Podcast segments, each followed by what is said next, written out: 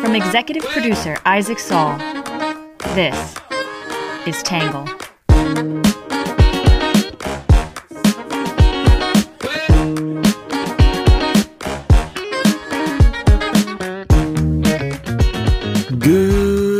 Morning, good afternoon, and good evening, and welcome to the Tangle Podcast, the place where you get views from across the political spectrum, some independent thinking without all that hysterical nonsense you find everywhere else.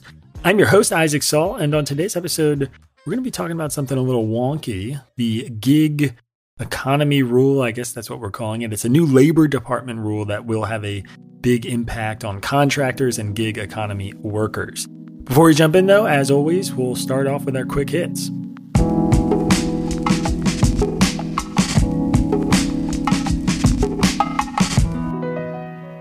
First up, Igor Danchenko, the consultant whose information comprised the bulk of the Steele dossier, was acquitted on charges of lying to the FBI.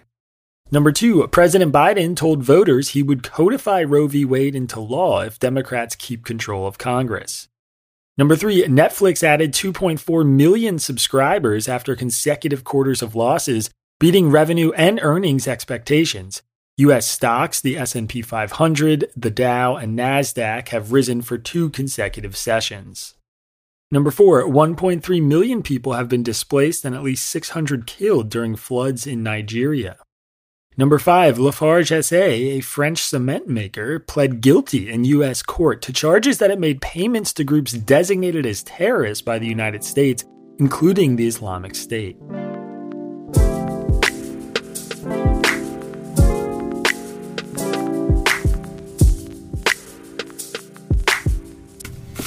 President Biden has proposed a new rule that will make it more likely for millions of gig economy workers to be classified as employees. Uber.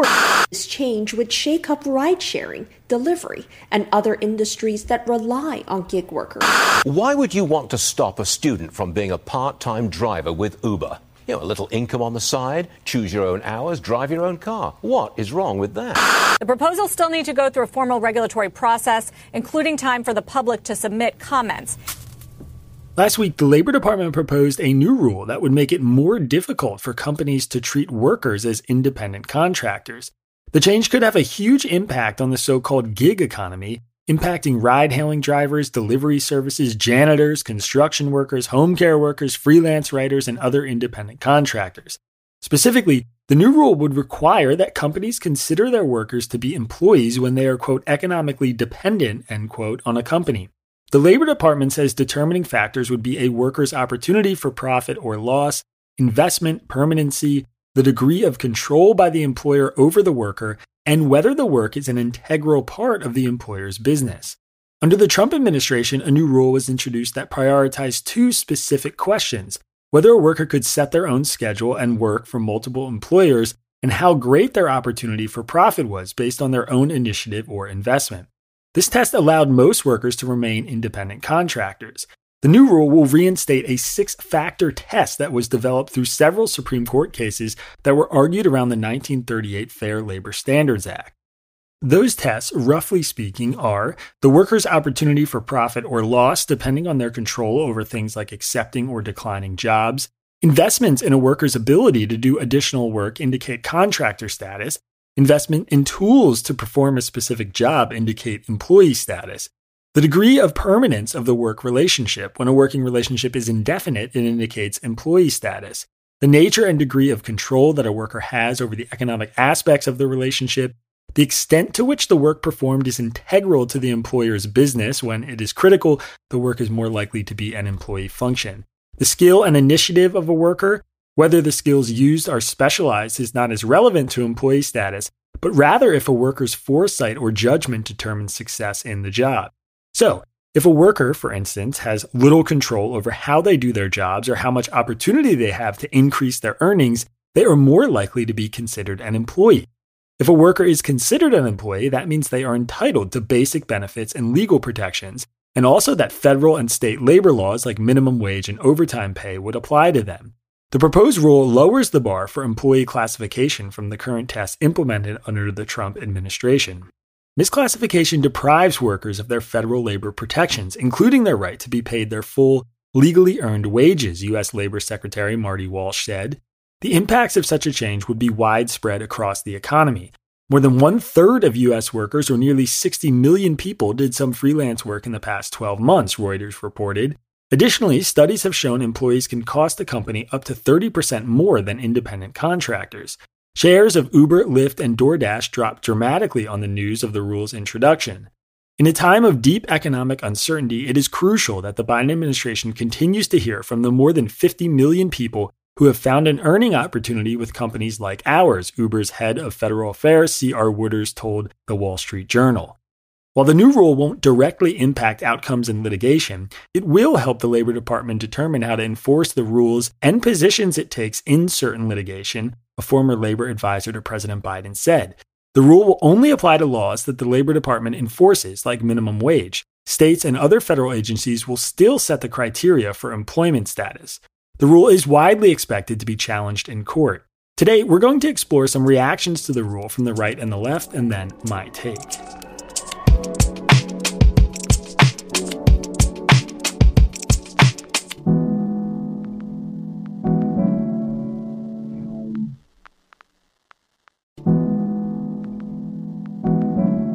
First up, we'll start with what the right is saying. Many on the right are critical of the rule, arguing that it will be a huge disruption to the gig economy. Some point to the high satisfaction many gig workers already have with their situation.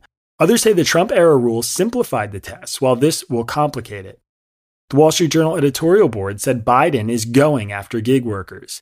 The Fair Labor Standards Act defines an employee as any individual employed by an employer.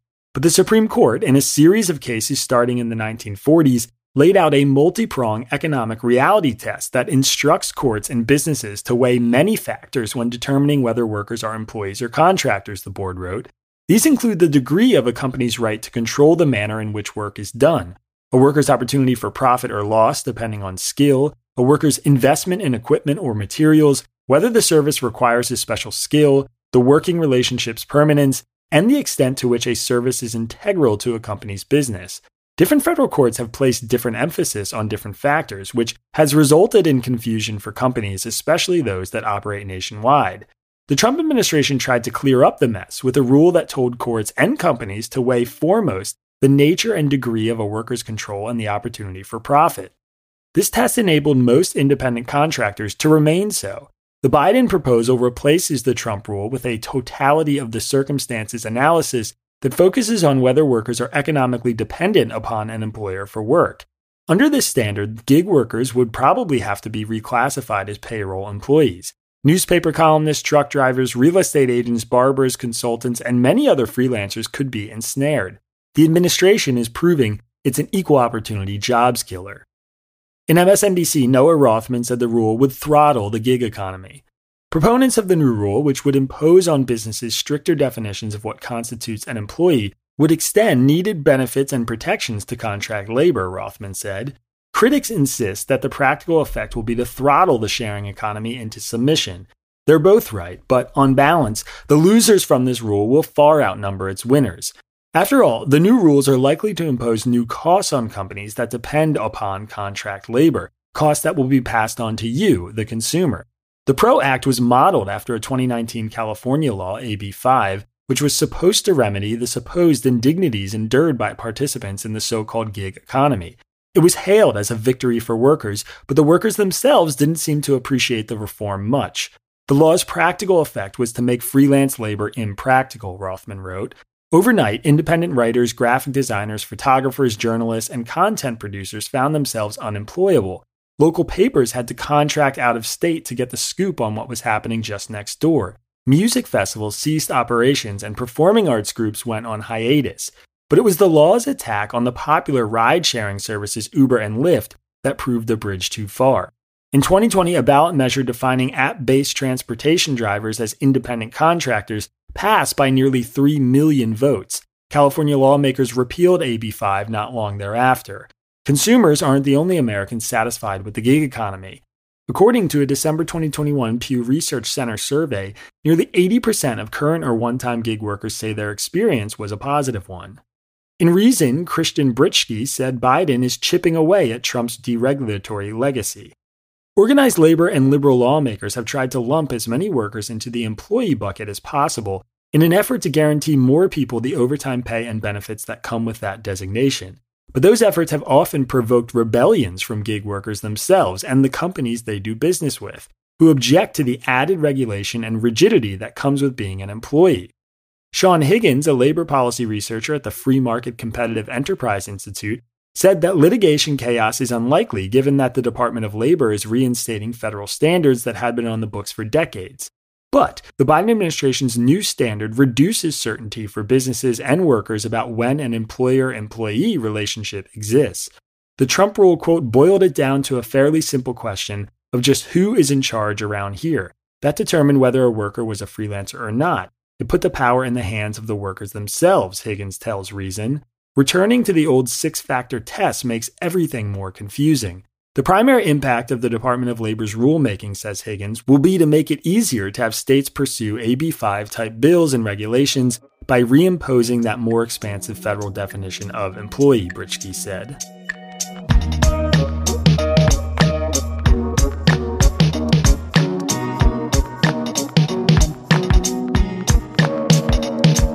All right, that is it for the right is saying, which brings us to what the left is saying. Many on the left are supportive of the rule, arguing that it will amount to a massive win for workers. Some point to the absurdly low wages for Uber and Lyft drivers that will get a bump from this change. Others argue that opposition is really just coming from the business lobby. In the New Republic, Timothy Noah said Biden is telling the gig economy to stop stealing wages. Studies show that somewhere between 10% and 30% of today's workforce in the United States consists of people misclassified under current law as independent contractors so that employers can dodge paying minimum wage, overtime, payroll tax, unemployment insurance, and any other benefits they give their real employees, Noah wrote. A 2009 Government Accountability Office study concluded that misclassification cost the Treasury nearly $3 billion last year. That was based on old data and is almost certainly too low. The Labor Department's proposed regulation would make it harder than it is right now for businesses to classify who work for them as independent contractors. Naturally, it's occasioning belly aching from the business lobby. It will, quote, foster massive confusion, endless litigation, reduced innovation, and fewer opportunities for employees and independent contractors alike, griped the National Retail Federation to Rebecca Rainey of Bloomberg Law. But all the rule does, really, is bring Labor Department policy back in line with the FLSA's statutory language and nine decades of judicial interpretation that followed, Noah said. If the worker is an independent contractor, they are not entitled to receive the minimum wage or overtime pay. A recent study of rideshare drivers in California, who are all classified as independent contractors, found their median wage to be $6.20 per hour, if they were employees, that level of pay would constitute wage theft by Uber and Lyft under both federal law, which sets an hourly minimum wage of $7.25, and California law, which sets it at $15. In Mother Jones, Jacob Rosenberg said the rule could change work for millions. The measure would be a small but significant lowering of a Trump era standard that could allow more workers to gain the benefits of employment, like guaranteed minimum wage and overtime, Rosenberg writes. The hope of the Trump administration was to enshrine an employment model that carved out contractors aiding gig economies like Uber. But if the new Department of Labor proposal were enacted, companies that make their workers independent contractors instead of employees, despite workers doing the tasks of an employee, could be punished for violating labor law. After the intense battle over the issue in California, there was a risk, especially among more centrist Democrats, of pissing off not only massive companies like Instacart, but also an extremely vocal coalition of freelancers, including um, best-selling novelist Walter Kirn, who complained that employee status would winnow down their ability to move freely between hustles. It seems those concerns have been pushed aside, Rosenberg said. We've moved from an economic model of mass employment and control in the 20th century, think of the factory, to an atomized series of contractors, subcontractors, and outsourced laborers such as maids, construction work, and home care workers.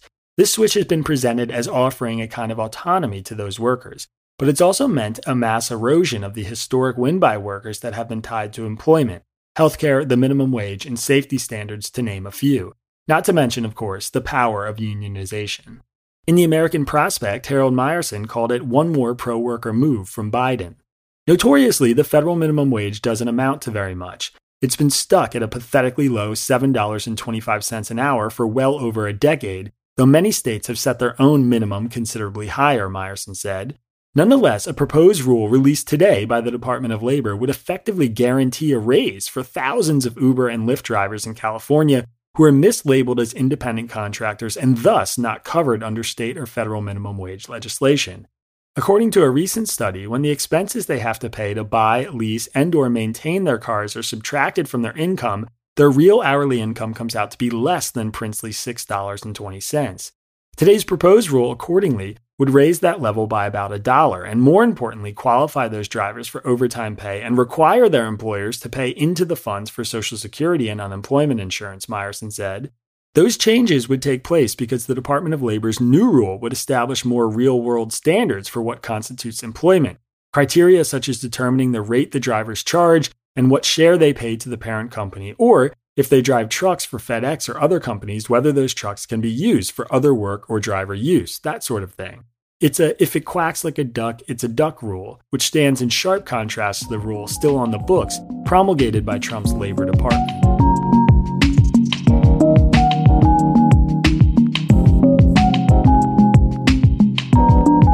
All right, that is it for the left and the right are saying, which brings us to my take. So this is uh, actually one of the few times in Tangle I think I should probably start with an ethical disclosure. Um, my entire team's made up of contractors. So, you know, in our case, I don't think this rule would impact us much. All of the people who work for Tangle work about five to 10 hours a week, except our social media manager, Magdalena, who works for about 20. And each of their workloads is pretty consistent with how a contractor is defined, even under the new test created by the Biden administration. But still, it seems worth stating plainly that this is the case from the outset. The other interesting perspective I have on this is as a journalist. For years before creating Tangle, I supplemented my income with contract work. When California's AB5 law went into place, I saw how badly it hurt freelance writers. A lot of journalists were talking about it. So my perspective is tainted in two ways. One, I'm not in a position to afford to pay the extra expenses like paying into unemployment insurance for my contract employees. And two, I'm a former freelance writer who saw how heavy handed regulation in that industry could damage it. In one specific example, Vox, a company I've actually written freelance pieces for, ended ongoing relationships with 200 freelance writers to give jobs to 20 full time writers. All this is to say, while I understand the good intentions of preventing the kinds of horror stories we hear about contract work, I'm quite skeptical of a rule like this. There are lots of gig workers who are essentially working full time jobs for companies like Uber and Lyft who should get some kind of worker protections and benefits and pay above the minimum wage. Most of them, the ones I've spoken to, complain about things like the absurdly low real hourly pay once you take into account the costs companies never cover in fuel, maintenance, and the mileage such work puts on their vehicles. I'm very interested in seeing those issues resolved, but I worry that this rule's broad effect is more likely to eliminate contract work and upset the vast majority of contract workers. In this case, we have two pretty solid pieces of evidence to turn to. One is the passage of a real world example, which was AB5 in California. The other is the survey data that we have on an array of actual contract and gig workers. AB5 was basically a disaster. It was implemented right before COVID 19 hit, which made the devastation it wrought on freelance workers hard to parse from the pandemic related job cuts. But its opponents came from all across the ideological spectrum. By the time the law was passed, it was so full of exemptions and carve outs that those sections of the bill alone spanned nearly 7,000 words. By the time it went into effect, the backlash to it was swift and widespread. The congressional version of AB 5, the PRO Act, failed to pass Congress. So, Biden is now going the executive route, hoping this rule can withstand court scrutiny. Along with the impact of AB5 on California and the wave of backlash to it, the fact is this is something Congress should but couldn't codify into law. There is ample evidence it isn't even something actual contract workers want, which brings us to the surveys. The 2015 Government Accountability Office, the GAO, survey of independent contractors and self employed writers found that over 85% were content with their status. In 2018, the Bureau of Labor Statistics said 79% of independent contractors preferred their contracting arrangement over a traditional job. And finally, a 2021 Pew survey found that 8 in 10 gig workers rated their experiences with those jobs positively. The Pew survey showed quite clearly that most gig workers cite saving up extra money being their own boss, flexibility of their own schedule, and the need to cover gaps in income as their reason for taking these jobs. Only 28% said they chose gig labor instead of more traditional employment opportunities. This makes sense. 80 to 90% of gig workers work less than 20 hours a week, according to some NLRB surveys. The 10 to 20% who don't are the ones I am worried about. For those contractors, the flexibility of work and reliance on income is critical. If I were to adjust the Trump era rule, I would keep its focus on the flexibility of schedule, but emphasize reliance on income rather than the squishier opportunity for profit. Scheduling autonomy to me is critical. I've heard from Uber drivers, for example, who say that Uber's app will punish them if they decline multiple trips in a row because they are too long or going too far away from their home. That will log them out or stop offering them shorter, closer to home rides. If an algorithm in an app can take away a contractor's flexibility, are they still a contractor? These are big and tricky questions. Still, it seems the legislative version of this rule was a flop. Most gig workers don't really want regulations that may restrict any other opportunities, and the undoing of the Trump administration's simplification of the rule could just create a big mess. Given all that, I'm hoping that the public comment period either pushes some constructive changes to the proposal or leads to the failure of its implementation outright.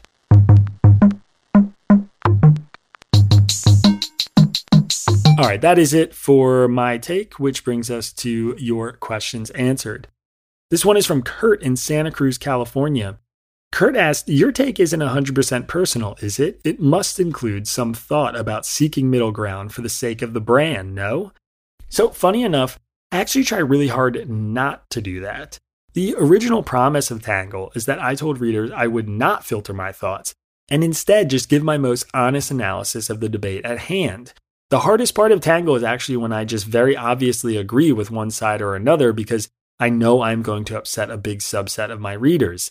That makes the challenge of convincing them much harder, but it is always a worthwhile effort to just be straightforward about my views. I've written this before, but I actually think trying to be heterodox or trying to be a centrist is an ideology of its own. Sometimes the mainstream narrative is the right one. Sometimes Republicans are just right. Sometimes Democrats are just right. Sometimes they're both wrong. And sometimes they both have elements of winning arguments. When I think about my take, I try to focus on a few things. One, just being open minded. I read each side's arguments with humility that I don't know everything. Two, call out the BS. On most days, there's a popular narrative from the right or left that doesn't hold up to much scrutiny. And three, be honest about what I think. If I'm beating around the bush or kowtowing a line to keep people happy, readers notice and they don't like it.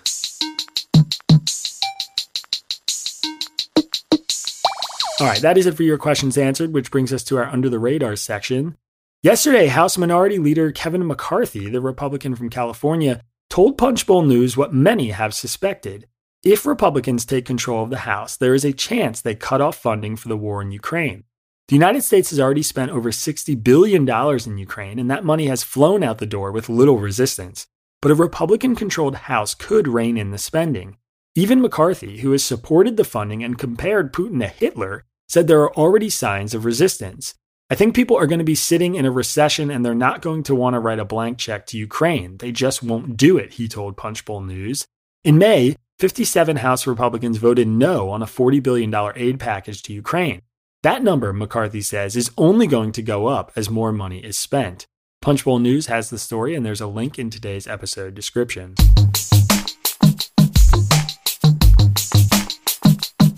All right, that brings us to our numbers section. The average monthly income of a gig worker is $5,120. The percentage of gig workers who say they prefer a flexible work schedule to a bigger salary is 63%. The median US income is $59,000. The percentage of Ukraine's power stations that have now been destroyed by Russian airstrikes is 30%. The estimated number of reclaimed hours every day, thanks to work from home policies, according to a Federal Reserve Bank of New York estimate, is 60 million. The percentage of Americans who work entirely remotely is now 15%. The percentage who are on a hybrid schedule is 30%. All right, that is it for our numbers section. And last but not least, our Have a Nice Day story. The first known map of the night sky was found hidden inside a medieval parchment. The parchment discovered inside a monastery in Egypt yielded a surprising treasure. Hidden beneath Christian texts, scholars found what they believed to be the long lost star catalog of the astronomer Hipparchus, the earliest known attempt to map the star sky. The manuscript came from the Greek Orthodox St. Catherine's Monastery in the Sinai Peninsula in Egypt. Researchers believe the coordinates were drawn out in 129 BC, centuries before anyone else attempted to map the sky. Nature has the story on this remarkable find, and there is a link to it in today's episode description. All right, everybody, that is it for today's podcast. As always, if you want to support our work, please go to readtangle.com slash membership or just share this podcast with friends or give us a five-star rating or, you know, do anything to spread the word about Tangle. We'll be back here tomorrow with a special edition of the podcast, a Thursday interview we're dropping tomorrow. We'll see you then. Peace. Our podcast is written by me, Isaac Saul, and edited and produced by Trevor Eichhorn. Our script is edited by Ari Weitzman, Sean Brady, and Bailey Saul. Shout out to our interns, Audrey Moorhead and Watkins Kelly, and our social media manager, Magdalena Bakova, who designed our logo. Music for the podcast was produced by Diet75. For more from Tangle, subscribe to our newsletter or check out our website at www.readtangle.com.